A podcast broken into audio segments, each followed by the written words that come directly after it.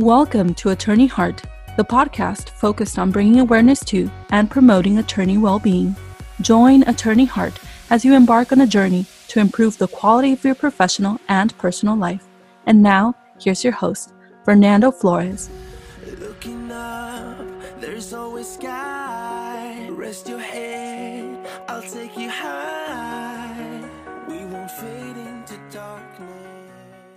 All right, welcome everyone to another episode of Attorney Heart. I'm really excited to bring our next guest, as I am with all of our guests, but in particular, uh, Deborah Fujiwara is actually going to be one of our speakers at the I Matter Now conference on August 18, 2018. And I wanted to bring her on because uh, she is from, uh, she's the owner of Fujiwara Law and Mediation. Um, and I wanted to bring her on so that you can get to know her a little bit more. You can get to know what she does, how she helps uh, her clients, and also so that we can uh, get a sense of what to what to expect from uh, Deborah. I know Deborah, you know, we won't give it all away because we gotta, you know, save some for the conference. But I, I'm really excited about having you on. I really enjoyed our preliminary conversation and uh, getting to know what you do. And and uh, Deborah is actually going to be heading. Our, she's going to be closing off the conference with our uh, building legacy presentation and workshop. So I'm really excited about that. So just very uh, generally, Deborah, let's get started with. Uh, tell us a little bit about yourself and what you do. Okay. Well, first, Fernando, thanks so much for uh, uh, having me on your podcast today. I'm really excited to be speaking at the I Matter Now conference. Um, the lineup looks awesome, and I'm I, am i am honored to be part of it. Um, awesome. So, what I do is I'm an estate planning attorney. I am a sole practitioner. I run my own practice, Fujiwara Law and Mediation. Um, I focus primarily on estate planning, but I also do interpersonal mediation, um, generally in a family context or an estate context, interpersonal mediation.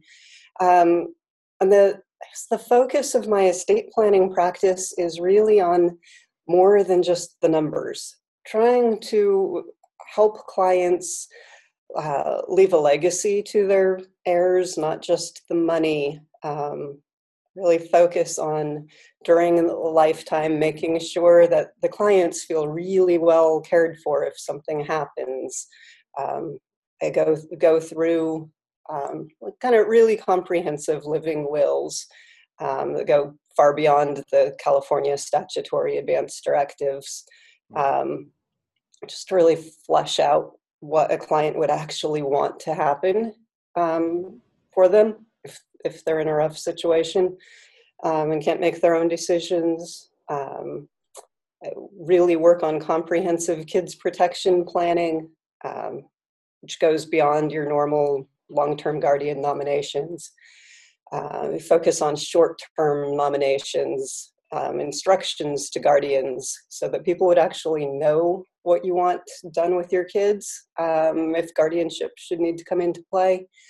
Um, and then the big thing is also getting clients to take stock of their um, assets, not just the monetary ones, but the intangible assets, the stories, wisdom, values, um, the things that they would really want to pass on to their kids mm. and have them not get lost from one generation to the next.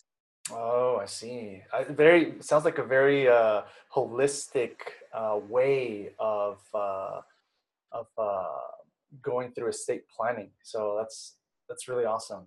You know, one question, Deborah, that I that I that I have is: Is there a particular time when folks should be thinking about estate planning you know in their lives? Is it you know is there a certain age? I you know what i remember from from uh, estate planning is you know what i learned in trust wills and estates back when i was in law mm-hmm. school and then i went into a different area of law right? So i've never really um, uh, you know assisted clients with that area and um, you know if you can speak a little bit on that Absolutely. So I think there's a big misconception where a lot of people think estate planning is for the elderly or for people with a lot of money. Um, so young people tend to not uh, do anything in terms of planning because they go, oh, well, I'm not married, I don't own property, I don't have kids, mm-hmm. so I don't need an estate plan. Which is something that I actually hear a lot. Yes, I uh-huh. hear a lot of actually, so that's true. Yeah. Yes, yeah, absolutely. I think that's a really common misperception. Um, but it, it is a misperception. I mean, you can be 20 years old, um, you know, n- not have a spouse, a house, kids, or, or any assets to speak of. And unfortunately, things happen. You can get in a car accident um, and be incapacitated. And if you don't have a plan in place, maybe no one knows how you want to be cared for. Um, maybe no one has access to your fin- finances that can't pay your bills for you. Um, you know, and by the time you get back up on your feet, two or three months later, you're behind on all of your payments. Um, but and it can be a really rough situation that can be easily avoided, um, but just a little planning.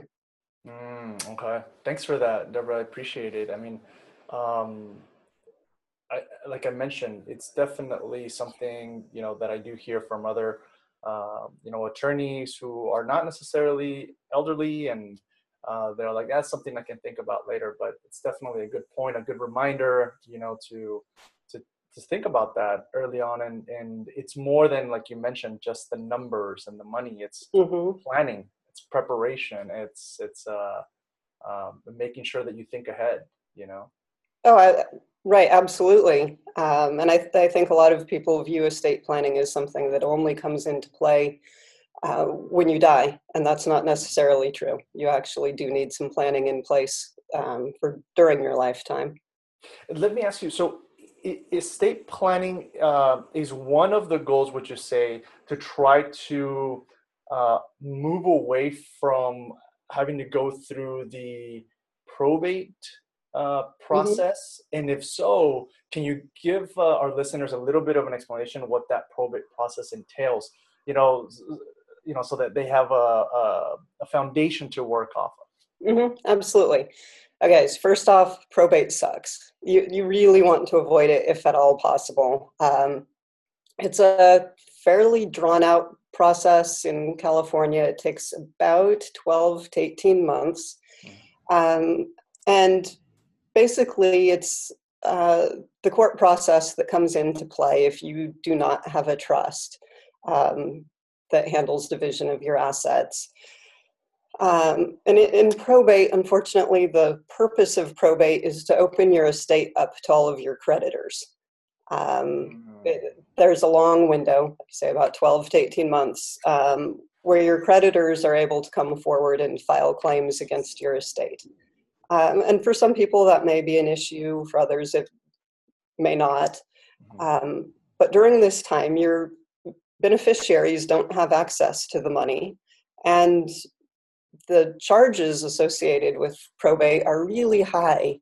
Um, you're paying for the court time and you're paying for uh, like a, a, clerk through the probate court to um, go through the accounting of your estate um, that's often like $150 an hour um, that's coming coming out of your estate, and it's a long term process where these accountings are being done uh, regularly, and your estate is paying for it. And so to uh, to clarify that, so it, what you mean it being paid out of your estate, that means that who, whoever your heirs are determined to be, um, at the end of the day, uh, whatever monies are left after the creditors are paid off, this estate will also have to pay for all of the mm-hmm. processing of the estate from those monies that remain. And yes. Then, and then that's what you, your heirs mm-hmm. will end up receiving. Okay, wow. Yes. So okay. that can absolutely be avoided with a revocable living trust. Um, and by the term re- revocable it's um, you know dur- during your lifetime you are the grantor the settlor, the beneficiary. You can make any changes. You can do whatever you want. You have full control over it. Um, but then on on your death there would be a successor trustee um, often a, a, spouse or um, a trusted family member or um, for the elderly it often becomes the their children. Mm-hmm. Um, but the successor trustee is generally the one that handles settling the estate, paying the creditors. They're the ones that ultimately work with like a CPA and get all the distributions to your beneficiaries. Um, but the estate is not being um, whittled down in this process. Mm. Um, and, and it's also private. Uh, your your assets transfer privately. The details of your estate aren't public because they're not being filed in the probate court, uh, which, which, is great um, in terms of protecting beneficiaries when there are sizable assets being passed on. Oh, I didn't know that. So if you mm-hmm. have a revocable living trust, is that right? Yes. Okay, so if you have a revocable living trust, you don't end up getting like a case number or anything like that that that becomes a publicly filed in, or anything? Not if you don't have any assets that need to pass through probate. Wow, I didn't know that. Yeah, it's all kind of private, confidential, um, keeps the details of your estate from being publicly filed. You know, and, and that's um, that's definitely one less uh, challenge or or uh, you know uh, difficult circumstance that you have to deal with if you're also dealing with grief of, of somebody who may have passed and and now you're you're working with a CPA you know and and having to take on uh, other aspects it's it sounds like a, a much more um, uh, direct process. Mm-hmm. oh yeah. Yeah. Absolutely.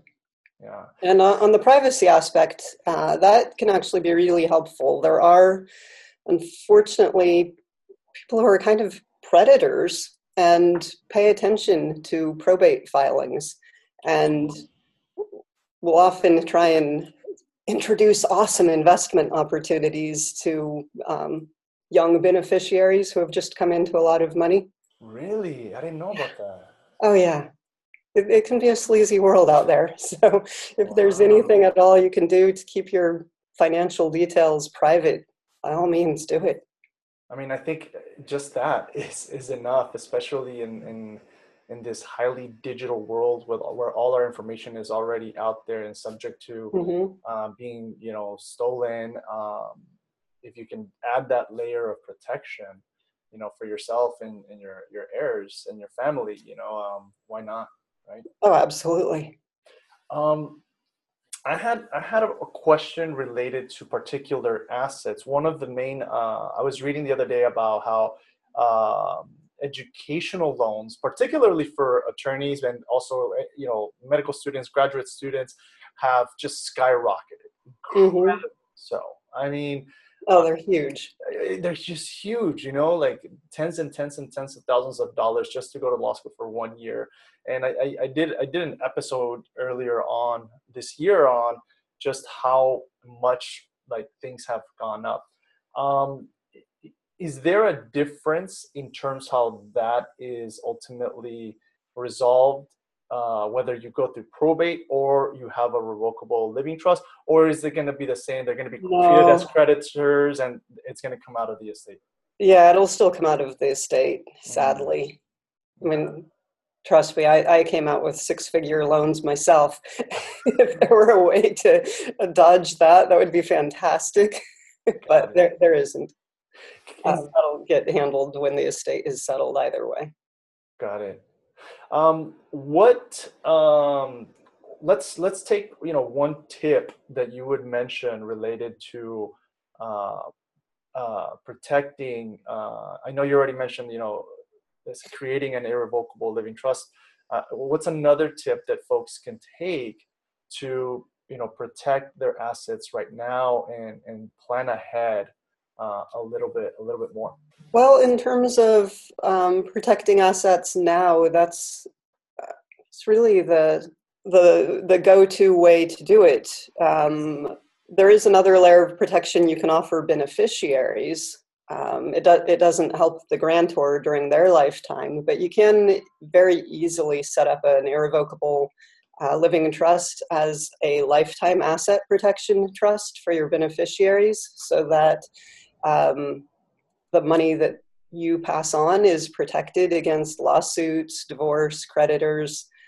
Um, that that can be a really neat feature that uh, isn't isn't um, i mean I, I, incorporate it into my practice um, fairly often but it, it isn't necessarily the norm but you can pass assets uh, onto your beneficiaries in such a way where they are um, like lifetime beneficiaries of the trust but they never take the assets outright so mm-hmm. that keeps them uh, keeps those assets protected oh so, I see.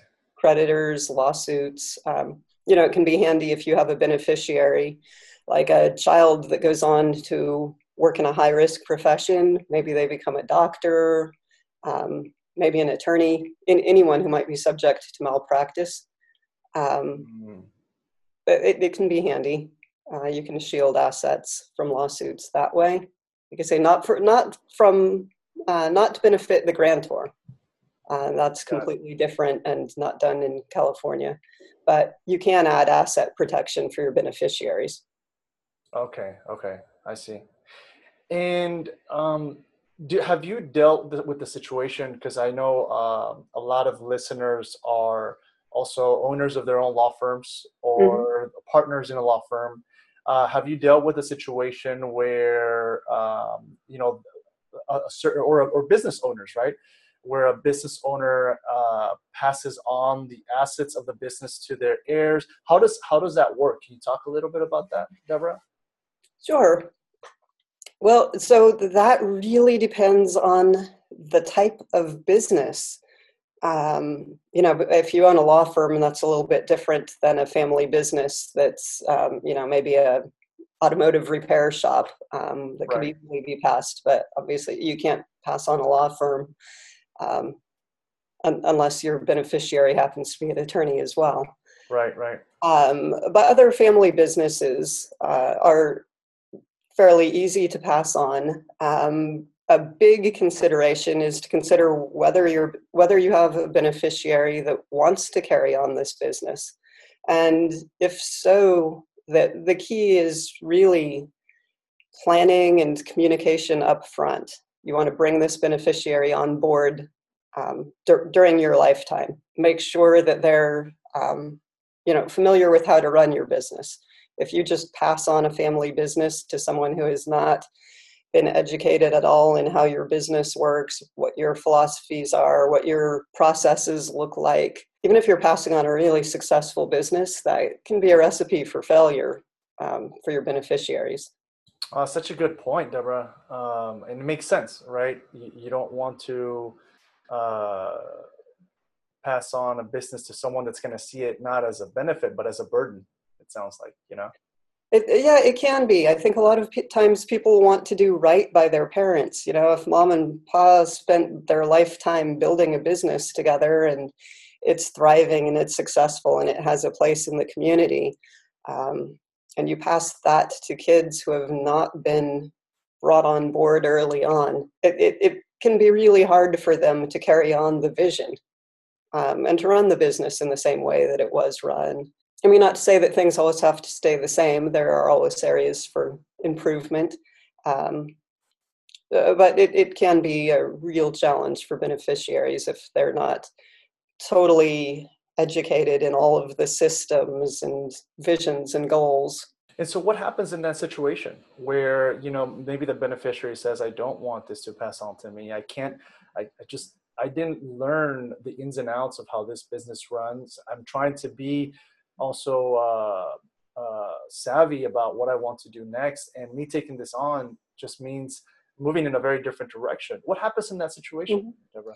Um, then it, there there are options. Beneficiaries can figure out whether they still want to own the business, but as um, you know, passive owners, and bring on new management and um, keep the keep the business running under their family name, or uh, whether they'd like to explore selling the business to someone else and just getting the you know the proceeds and walking away or if that's not feasible or desirable, perhaps they want to explore winding down the business. Um, but it's it's generally best in terms of uh, best practice um, in terms of family businesses if you can start that dialogue um, a little bit ahead of time. Uh, you know, don't wait until mom and dad have died, or you know the grantors don't wait until uh, death and just never have these discussions and pass a business on to beneficiaries with no idea what they want to do. Be it keep it, uh, hire management, sell it, wind it down. Um, it's kind of uh, it's really helpful if you can have that process at least on, on the table and so that we can learn a little bit more about you know the services that that, that you provide right? Um, I, I, uh, I wanted to ask you what is the, the mediation component uh, of the services that you provide? What does that exactly get into? Um, um, okay so i can handle I, well i i do mediation um, involves really meeting people wherever they are in the process Sometimes it's simply, um, you know, people are really close to an agreement and they just need an attorney to, you know, run through things with them, make sure all their bases are covered and draft an agreement. And, you know, in that case, it's a really simple, short process. Other times, people are mostly in agreement, but just have a couple sticking points that they could use some neutral facilitation on um, to help them bridge any um, gaps in their agreements. Um, and on, on the far side, sometimes people are just, it's completely adversarial and they don't agree on a single thing um, other than the fact that they're trying to avoid going to court and are, are actually in agreement with um, wanting to sit down with a mediator and um, flush through things and see if their situation can be resolved outside of court. Um, a huge perk of mediation is that the parties actually control their outcome entirely versus filing a lawsuit and you know you can you're then subject to a, a jury or a judge or someone someone else deciding for you what's going to happen. Um, in mediation you can craft whatever you want whatever seems fair to the parties and so I think that's really attractive. Yeah. And mediation is also private, so it keeps the details of your dispute um, outside of court records. No one knows anything.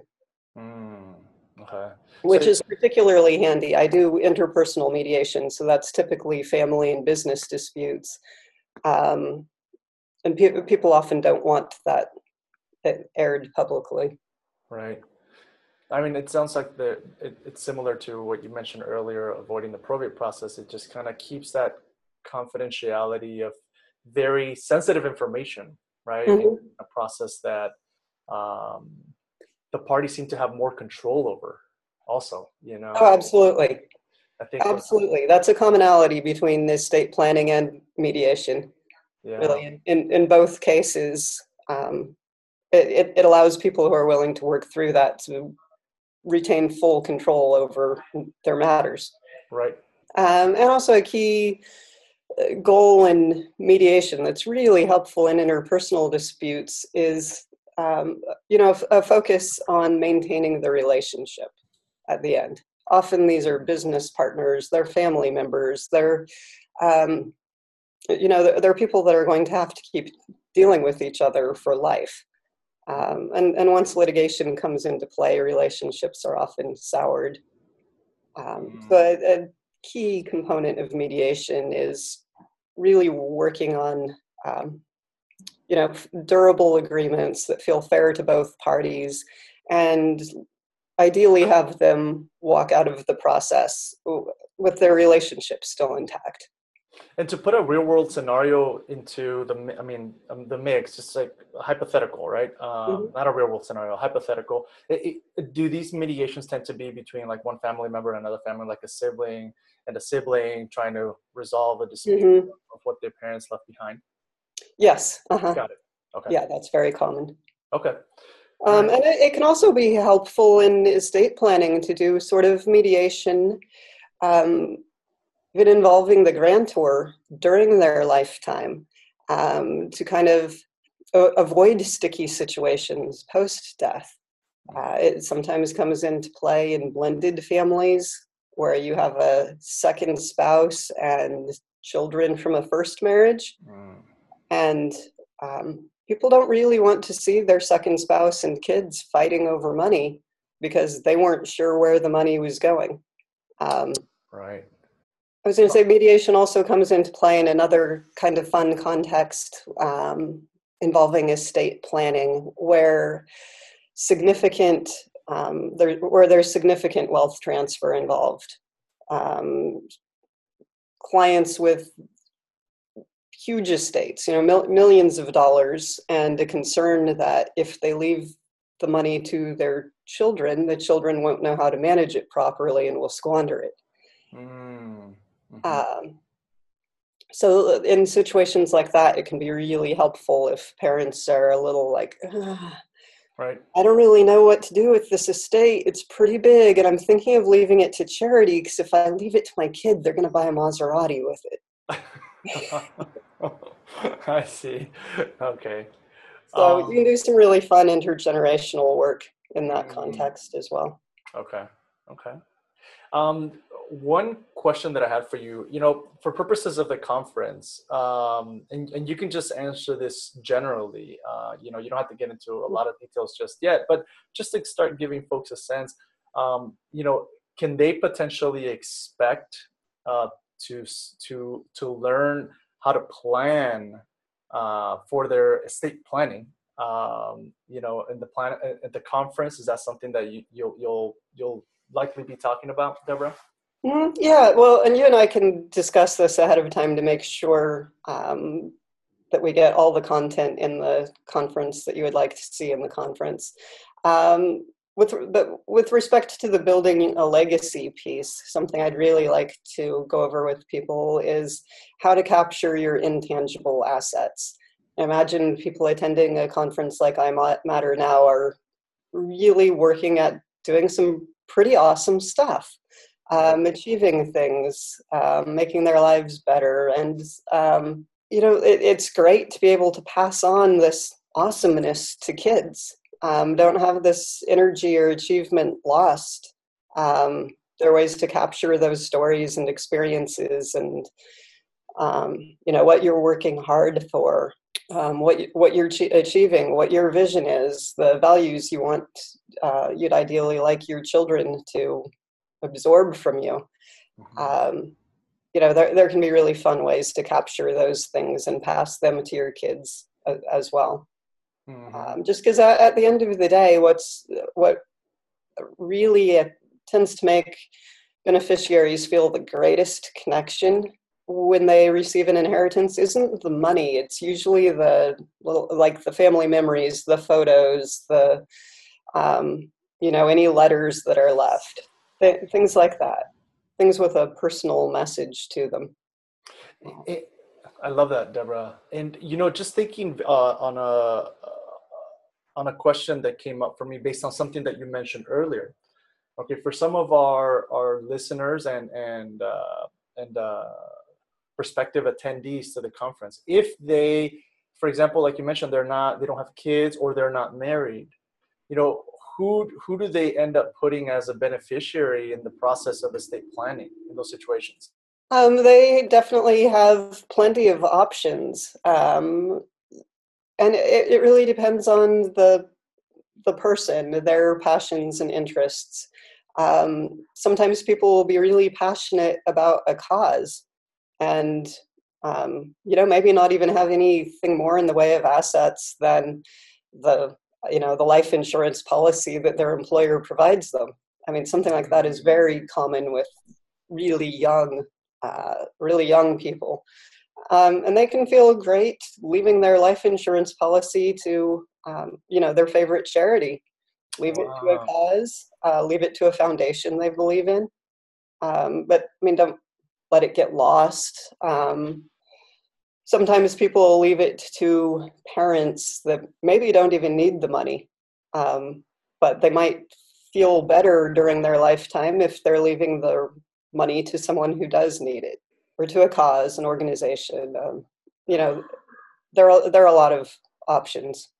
And that's awesome that you're bringing that up, Deborah. Because uh, honestly, I, I didn't even know. I didn't. I didn't even think about that. You know, and um, for for for folks who also maybe have not thought about that you know like um, these are definitely good options to think about. And if you if you do have some assets, um, and you know you you're not married, you're not elderly, you don't have kids yet, uh, and you want your legacy to to pass on, mm-hmm. um, you just you never know. Life is unpredictable. Life life's uncertain and if you can at least create some certainty in what will happen to the assets that you do have now. Mm-hmm. I, I, love that deborah. I awesome.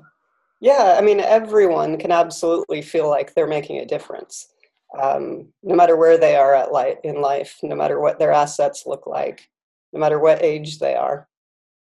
Yeah love it love it. So i'm, I'm really excited about you bringing you know this information and uh, that you know we, we typically uh, uh, you know don't necessarily uh, uh, have or, or, discuss as as often and openly you know because it's something that seems like oh this is just private. This is something that i'll take care of when i get you know older or close to my deathbed. That's when i'll think about it. And um, the more that you could plan and prepare you know to build and leave your legacy i think uh, mm-hmm. better off you'll be. And i just i just love all the tips and all the different uh, suggestions that you're making. I look forward to to having you uh, teach us a lot more.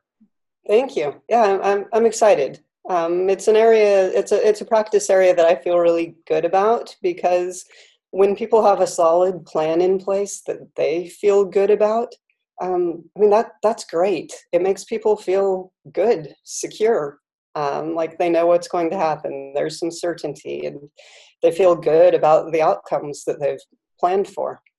Yeah, Awesome, Deborah. Well, um, if folks wanted to connect with you, if folks wanted to reach out to you, what's the best way to to contact you, just so that we can put that information? And then also, uh, any any last words, any last uh, you know information that you want to leave our, uh, our, our listeners uh, with before the conference?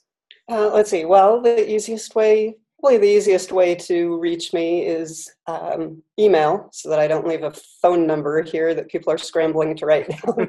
yeah. Uh, email uh, Deb at debfujiwara.law.com. And okay. Fujiwara is spelled F U J I W A R A. Fuji like the apple, then Wara. Um, and I guess just the last thing I'd like to leave everyone with is I'm really excited to connect with everyone. Um, I think we'll have a lot of fun. Um, I think estate planning isn't what everyone thinks it is. It's not for the old or the dying um, do it now and have fun with it. Um, and there's so many options, and it's it's really not just about the money. Yeah, I love it. I love it, Deborah. Well, I just uh, I want to thank you for leaving us with that last message, and uh, thank you for sharing just some of what you do and some of what you're going to be uh, talking about in more detail at the conference. And I want to thank you for your time. I know I know. Oh, thank you. It's great talking to you. I'm excited about this. Definitely, Deborah. Same here. So I will connect uh, with you soon, and uh, we'll we'll uh, touch base before the conference. And uh, thank you, everyone, for listening in. I look forward to uh, seeing you at the I Matter Now conference, and also so that you can meet uh, Deborah in person. All right. Thanks, everyone. Take care, Deborah. Thanks. You too. Take care. Bye. Bye. Hi, everyone. Fernando here again to thank you for listening in to another Attorney Heart episode. If you like this episode, please make sure to give it a thumbs up, and if it can benefit anyone that you know, please share it. Attorney Heart is brought to you by I Matter Now. I M A T E R N O W. Please make sure to check our website at imatternow.com. Again, I M A T E R N O W.com. And join I Matter Now's Facebook page. Follow us for future events and additional resources. Every day presents an opportunity to engage in self care and remember that it is not selfish to take care of your well being, it is necessary. So, take care and connect with you on the next Attorney Heart episode.